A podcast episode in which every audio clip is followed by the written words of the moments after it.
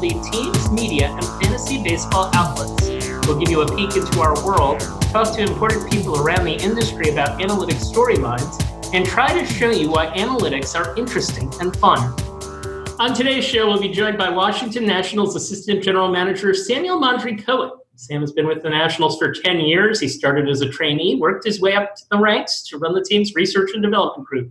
We'll talk to him about the Nationals' amazing season, analytics, and the team itself, and what happens in a team's analytics department, plus much more. Then I'll talk to my SIS research and development colleague Andrew Kyne about the free agent market and some awards we'd like to hand out this past season. But first, let's start the show with a segment we like to call Battle up! There were two managers who were hired this offseason whose knowledge of analytics might be a little light. Marc Carig of The Athletic reported that though Carlos Beltran encourages players to be accepting of analytics as information, Beltran himself is not necessarily fully immersed in that sort of material. And Mike Matheny, newly hired by the Royals, said in his hiring press conference that he took an online class in baseball analytics to better familiarize himself with them between jobs with the Cardinals and Royals. That got me to thinking about the things a fan would want a manager to know about defensive stats. Here are three. One, the ability to turn batted balls into outs trumps all, regardless of whether you're looking at defensive runs saved, UZR, outs above average, or any other stat. It's worth the most for every infield and outfield position, but this can't be gauged simply by putouts, assists, and errors. Players needed to be graded in terms of what they can get to and what they can't, and they need to be compared to their positional peers in that regard. Two, there are many things that we're evaluating that everyone is good at. This goes not just for fielding fly balls, line drives, and ground balls, but also things like scooping throws at first base or blocking pitches as a catcher. A lot of differences in defensive performance are small, but loom large because giving away outs can be extremely costly. And three, sometimes you're going to be surprised by what the stats tell you, but don't let one disagreement damage your understanding of the metric itself. By our metrics, Paul DeJong saved the most runs at shortstop last season. Is a major league manager or coach going to buy into that when they watch players like Andrelton Simmons and Nick Ahmed? Probably not. It's important to look at the components that go into DeJong's rating as well as he does rather than dismiss the idea outright. Granted, in the heat of a moment during a game, a manager doesn't need to know the inner workings of these statistics, but it will help him immensely to be armed with an understanding of why one defensive player may be good and why another may not be performing well.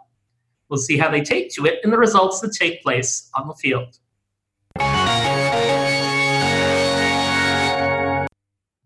Samuel Mondry Cohen is the Nationals Assistant GM of Research and Development. He began his baseball career as a bat boy and clubhouse attendant for the San Francisco Giants. Then, while a student at the University of Pennsylvania, took a job as a trainee in the Nationals Analytics Department.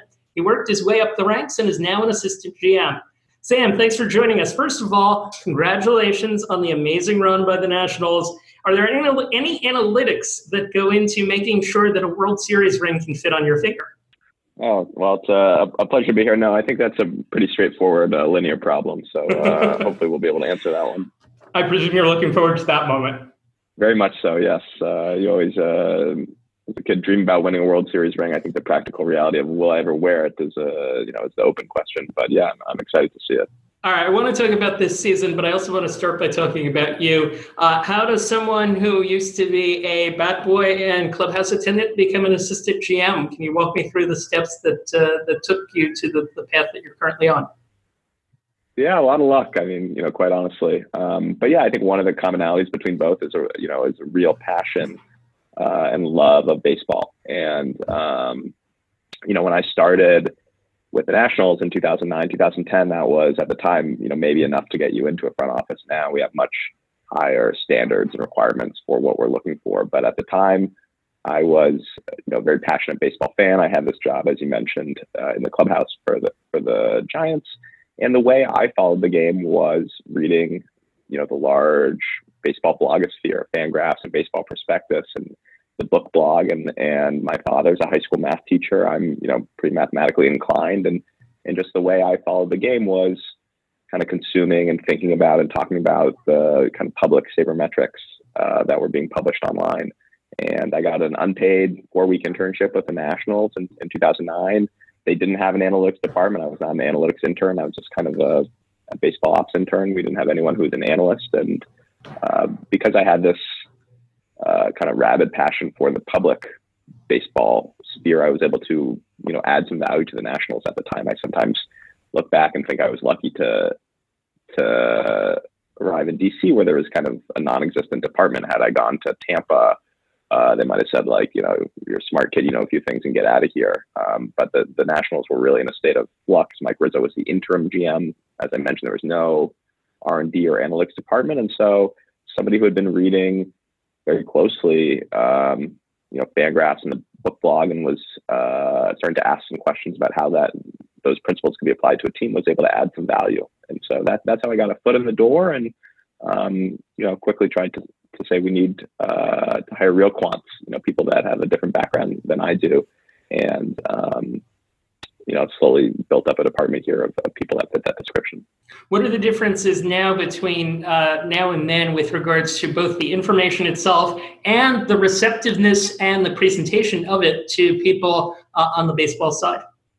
Yeah, well, there is a lot more information than when I broke in 2009, 2010. I mean, that was just the first couple of years of the ball tracking data. Now, right, we know, um, you know, the location of all the players on the field, you know, at uh, you know, 30 frames per second. So, you know, and there's other more robust data sets. So there's certainly a lot more more data. I think you touched on it. I think teams are more receptive or looking to how to integrate, um, you know, insights gleaned from this data into their uh, decision making process.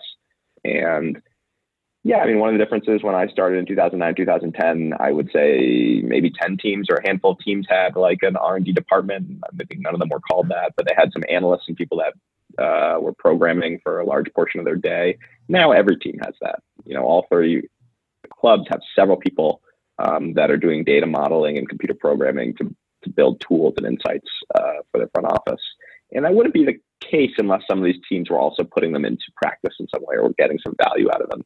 So I think, yeah, the landscape's changed tremendously in, in how baseball decisions are made, um, you know, uh, top to bottom. How does the Nationals Analytics Department work in terms of how it's structured and uh, different responsibilities, in both in terms of what you do and what uh, people who work with you uh, do? Yeah, there's a pretty clean split between the you know the research side and the development side the development side is really software development, people that are building, um, you know, proprietary websites uh, that house tools for our scouts, our minor league coaches, you know, general manager Mike Rizzo, you know, being one of our biggest users. And this may be where they can get video or projections on, you know, any player in the baseball universe. It's where our scouts are entering their scouting reports and our minor league coaches and coordinators are entering in these post game reports, and there's a whole other subset of people reading them, you know, after uh, every game. And so one half of the R&D department is really a software development team building, you know, proprietary websites and other you know web-based tools for you know about 120 baseball users. The research side are you know is a team of, of data analysts trying to do um, you know data modeling to learn about uh, the game and create kind of actionable insights, whether that's in player evaluation and player acquisition. You know, which players do we think are um, maybe more or less valuable than you might think from the back of their baseball card, or who's gotten unlucky, or who, if we put them in our uh, environment, would be a lot more valuable. And um, you know, another fraction of it has to do with sort of like in-game tools, um, creating models that would be useful for the coaching staff, whether that's in making a pitching change or positioning the fielders. And yeah, the way we're structured here is everybody does a little bit of everything. I think some teams um, maybe have a large department and are a little bit more focused. This is the you know um, advanced guy, and this is the guy doing you know projections. And, and where we are, um, everybody's kind of got their hand in, in, a little bit of everything. It's much more collaborative, which I think has pluses and minuses. What are the conversations like with the managers and the coaching staffs? Are they coming? Is is uh, are is Dave Martinez coming to you, or are you going, uh, or are people on his staff coming to you, or are you going to them if you if you notice something? Yeah, it's much more the way it's structured here is, um, you know, bottom up where the, where the coaches will will bring um, their questions or problems that they think we may be able to you know help them with to us. There's uh, you know I, I, think the culture is really dictated by you know your general manager and and you know I think Mike has has certainly made it available and, and has and provides this robust department to all the users, whether that's a player or coach or scout. But then um, puts the responsibility for using that on on the end users. So yeah, we hear from Davey, you know, quite frequently, whether that's um, you know a discussion about a pitch mix that they're talking about for a pitcher or something that's being bandied about downstairs that he would ask for our um, opinion on, and we'll bring him a report, and then it's up to him to you know disseminate it, whether he's going to you know give it to the player or have a conversation with the pitching or hitting coach about it, or really just you know use it to uh, inform his own opinion. That's you know that's really up up to him. There are other um, things that I, I, wouldn't say they're top down, but they're just tools that he has with him every day um, that are part of you know his decision making process. That are things that you know we may build um, for him and and um, yeah, you know, things he's seen be successful in other uh, other organizations as well. Uh, Max Scherzer is someone who's known as as being analytically inclined. I've, I've, even talked to him about this, and he talked about the the I guess the software that he had that uh, he wouldn't say anything more than oh I have something. Um, mm-hmm. How how involved does he get with you guys? Yeah, he's one of our uh, you know power users. Yep. I always jump a little bit when I when I hear from him because he's uh, you know his mind moves you know incredibly quickly and he is you know extremely extremely smart. Um, and so yeah and, and open-minded i would say you know he's willing to change his mind. He may have an assumption. You can you know he's a great audience in that he really listens to what you brought him and he'll consider it. And i mean he may tell you if he disagrees but there's also instances where you can see him kind of reevaluating or updating his uh, thought process. So yeah we hear from him uh, you know, frequently. Whether that's he reaches out to me personally, or I hear from somebody, you know, downstairs on the advanced team that he's got something that he wants that he's been thinking about. Um, you know, and, and he's often, you know, thinking, you know, a year or more down the line. You know, he may ask us for some sort of tool, and it's always, you know, apparent he's not going to try to put this into action now, but right. it is already thinking about the next season and what he may be able to do in the off season, and um, yeah, one of the one of the real joys of my job is is getting to you know interact with with Max and, and get to hear and uh, and learn from the way he thinks about the game. From joy to uh, I guess pain, at least at the time, 19 and 31. What was that like for the analytics department? Did the analytics department try and do anything to, to help the team uh, through its funk at that point in the season? Yeah, I mean, it was confusing. Certainly, I mean, we, we you know we were convinced or, or believed pretty strongly that we had a good team, um, but you know the facts are the facts, and we you know we lost you know whatever sixty percent of our games. Um, I don't know. I don't think we did anything differently that you know, and I wish I wish I could say yeah we take some credit for the turnaround. Um, you know, I, I, we were looking at what is the probability that this would happen. You know, were we, at, you know, could we be a good team and, and be 19 and 31? How often do you do you see that transpire? Um, you know, had we seen teams come back from this sort of hole? Uh, you know, did this mean that the season was over, or was there some precedent for a team coming back? I remember talking about, uh, and then having this conversation with Craig Biggio actually during the World Series. But you know, he the 2005 Astros, who uh, similarly had a very good team, uh, a lot of veteran players, and got off to a very slow start, but were able to uh, you know, turn around and come back to the World Series. I remember he likened us to that before Game One, and I was a little pissed because uh, I remember that team got swept in the World Series. I don't know if that was the implication that we were about to get swept as well. Um, one other thing on this season: when something like a player acquisition, like a Daniel Hudson, happens, is there a process that the GM of a team, that Mike Rizzo in this case, goes through, uh, in which your group gets involved in making a decision on a guy like that? Uh, yeah, I mean, I think there are a lot of people involved, and I think to say that it's you know just the R and D department would be misleading. Right. Um, but, but, yeah, one of the things I mean he certainly looks at is you know what's our projection of a of a player's future performance. You know, some of these models that we are always kind of tweaking and building. Um, you know, and that's something that he can get out of our software. You know, he might not even need to come and ask me for that because uh, you know the software side of the R and D department's made that, so it's you know one click away from him. And if he, you know, wants to ask a question of, you know, how does he think the guy would do in our ballpark, you know, he can toggle something and, and here it comes up. Um, yeah, there was some look at, at, you know, what sort of changes. Why had he been more effective recently? You know, did we think his slider was maybe a different pitch than it had been uh, in in years past. So yeah, you know, we certainly contribute, but it's it's a large organizational conversation, and so much of it depends on you know what the what the acquisition cost is going to be. And some of the times you don't know that until uh, you know the last minute. I remember the you know the cost for Daniel Hudson was a lot higher, uh, you know, on July 30th than on July 31st, and so you know we may look unattractive at a certain cost on July 30th, and then Mike has to be able to kind of pivot very quickly. So um, yeah, I think we play a role in the preparation for for Mike. Uh, you know, I'll be in the room with Mike, and you know, my team will be usually chirping at me from somewhere else, and I'll try to kind of filter which which of these comments I think are are helpful in the in the room itself. But yeah, they definitely play a role. That must be fascinating. It's a fun job, certainly. All right. So uh, you're someone who can certainly talk about uh, working through the ranks, as, as you described uh, with your path to the job. Uh, what what advice would you give to people, uh, we'll say at the collegiate level, that are uh, in school right now, that are aspiring to work in a, in a baseball analytics department, whether it be in your role or in the role of, of other people within the group? Yeah, I mean, I think one piece of advice is definitely, you know, it's not one of these jobs that you have to have the job to do the job. You know, I mean, if you want to be a, you know, a surgeon, I don't think you can really perform surgery until you until you have the job, or you probably shouldn't. But you want to be a baseball analyst, um, you know, you can analyze baseball data you know at home on the internet there's so much um, you know free data you know out there and, and, there are a lot of platforms to kind of to get an audience whether that's your own blog whether that's the fangraphs community blog whether that's putting things out on twitter so i think for people that are really serious and passionate about oh i want to um, build baseball models and do baseball analysis and talk about which players are underrated or which players you know if we made this change to them could become so much better um, to start doing that. You know that, that you don't need to wait for a job. Um, anyone in college or anyone trying to get in, I definitely encourage them to um, you know work on and build some concrete technical programming skills. You know, our team programs you know all day in, in SQL and in R and to some extent in Python. And you know when we see resumes that come in, it's kind of like there's one group of people that have the requisite um, technical skills, and there's another group of people who don't, and, and it's much easier to get hired with, with those technical skills.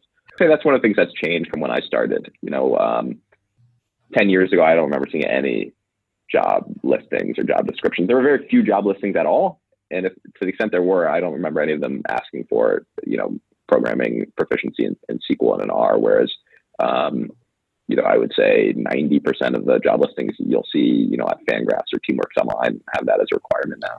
How much of an emphasis now would you place on uh, the communication aspect of it and being able to explain things that, that might be uh, complicated and advanced uh, in a language that Dave Martinez can understand or Max Scherzer can understand? Yeah, I think that's definitely very important. It's important to um, to kind of grow in the role and, and to um, you know rise up the ranks. But I, I think somebody who doesn't have those skills, honestly, can still contribute. Now, it might not be the most satisfying job. I say, okay, we're to, you know, stick you in a closet and, and you'll, you know, produce some great models and somebody else will, will translate them. Um, so yeah, somebody who has it all certainly has those skills, but um, somebody who has the technical skills but doesn't have the communication skills versus somebody who can communicate but doesn't have the technical skills, I'll take the, the person with the technical skill set all day. Um, in terms of certainly breaking in, in terms of ultimate upside, and who's more likely to be a, a GM or assistant GM, or who might, you know, in ten years have more of an impact on an organization. I think it, you know there's a debate, but um, in terms of getting a job, I don't think there's any substitute for uh, real technical proficiency. Samuel Mondry Cohen, thank you for taking the time to join us. Uh, best of luck uh, next year as you try to repeat. I appreciate it. Yep. Hopefully we'll be uh, what is it, the 76 Reds? yeah. National League, exactly. You got it. All right. Thanks, Mark.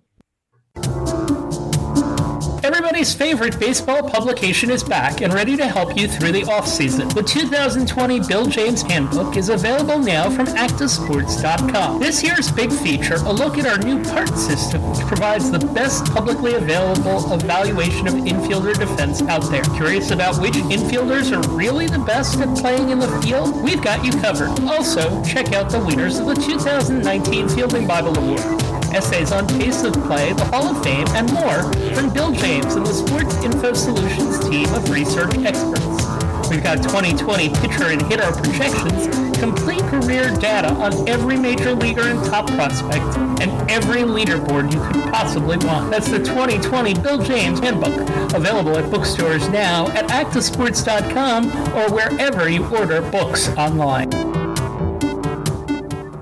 Back on the Sports Info Solutions podcast, I'm joined by research associate Andrew Kyne. First up, let's talk free agency. I did an article for The Athletic going through 18 free agents and their defensive prospects. Is there anyone that you'd like to talk about? Yeah, so the one guy that I really wanted to talk about actually happened to just sign with the Chicago White Sox. Yasmani Grandal just got a new four-year, $73 million deal uh, from the White Sox. I think he's super underrated, and you're talking about a pretty rare skill set in today's game, being both a well above average offensive player, but also someone who's mostly good defensively as well. And although he's had some defensive inconsistencies at times, notably in the playoffs a couple years ago, uh, the one constant has been that our pitch framing numbers love him. And he was plus nine in strike zone runs saved this year, and plus 10, plus 12, and plus 14 in the three years before that. So I was really interested to see where he'd end up. And I think the White Sox are getting a really good catcher. And another player that I am kind of interested to see what happens with is Nicholas Castellanos, who our defensive metrics have historically not liked at all. He was minus 19 DRS in 2018 after moving to right field. Somewhat better in 2019 at minus nine, but likely someone who's going to lose value defensively.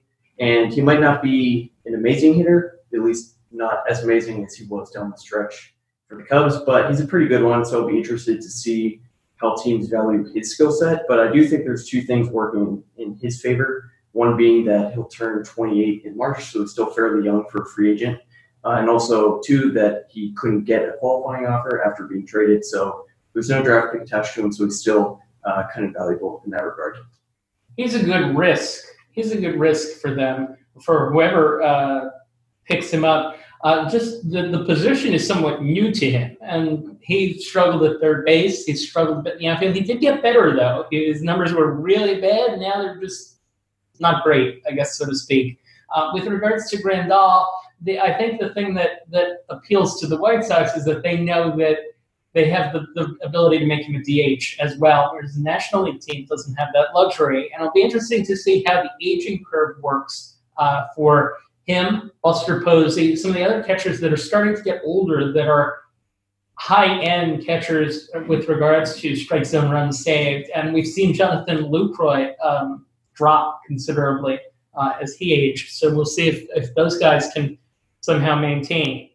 All right, I've got two. Uh, I want to bring up uh, Madison Bumgarner, uh, the free agent pitcher, who I think a couple of years ago you would have said this is going to be a guy who's going to get 100, 100 plus million dollars. He's an interesting one to watch because you have contrasting things going on. You have the great postseason pedigree. You, uh, you don't even need to go through the numbers. He's basically Bob Gibson, Curt Schilling, super elite postseason pitcher. He's won every big game. He tends to win them on the road, which you would figure would be difficult. He uh, won the 2014 World Series for the Giants in Game Seven, uh, coming out of the bullpen, pitching five scoreless innings. But look at his numbers Oracle Park uh, is a place that he's very comfortable in. If you look outside of Oracle Park, last two years, ERA above five on the road. The size of the ballpark and the quality of the outfield defense are going to be important for him uh, because of the fly balls.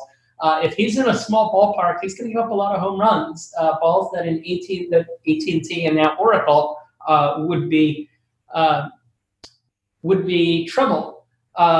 could be trouble in other parks uh, in AT&T or Oracle, at least pre pre maneuvering of the outfield, um, there those balls are out. So he's someone to watch uh, for sure. And you also have the Buster Posey factor. Buster Posey has helped make Madison Bumgarner the pitcher that he is today for sure.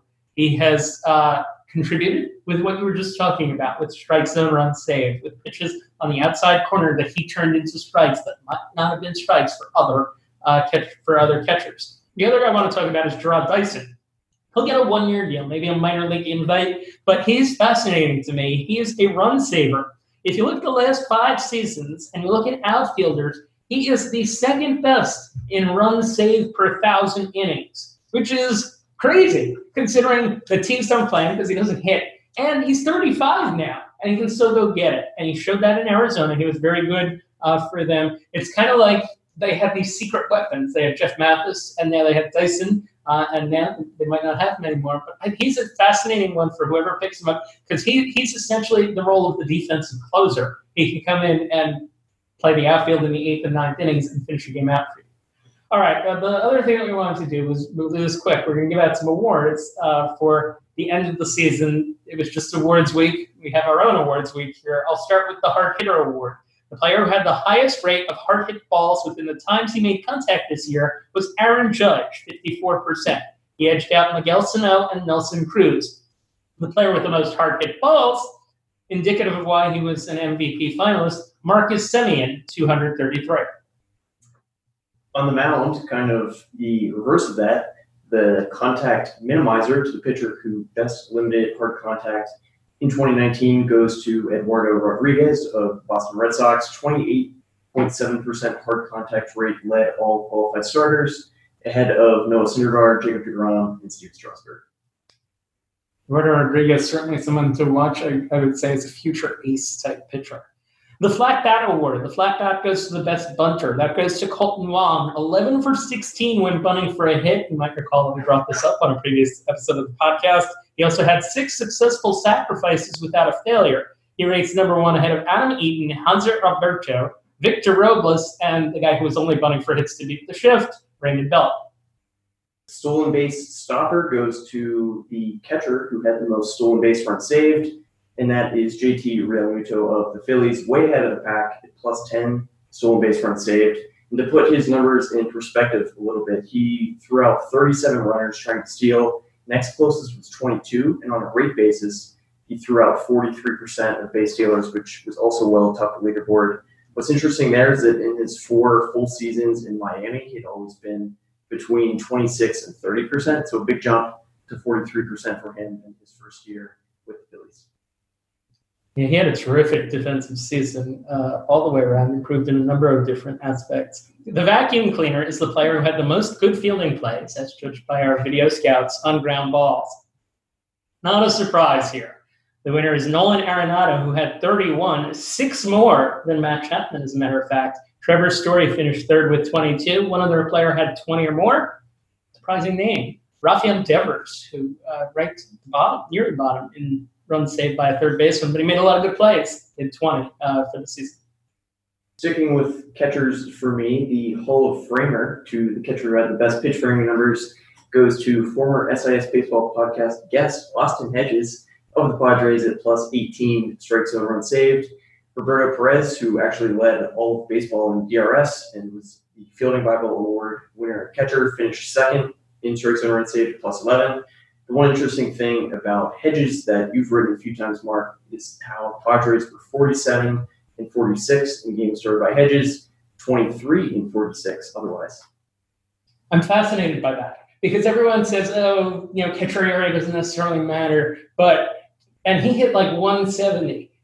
He clearly was valuable beyond just being behind the plate that, that was someone, um, it was cool to talk to him. We heard about his passion for the subject of pitch framing, his enjoyment of umpires, uh, which was a fun listen. If you haven't heard that episode, please check it out.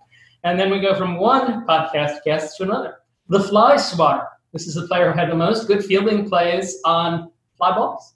The winner of that is Kevin Pillar of the Giants. He had 18. No one else had more than 13. That doesn't surprise me because if you watch the way Kevin Pillar plays, he's all about the acrobatic catches. His catches tend to look very impressive. So uh, congrats to him for winning that one.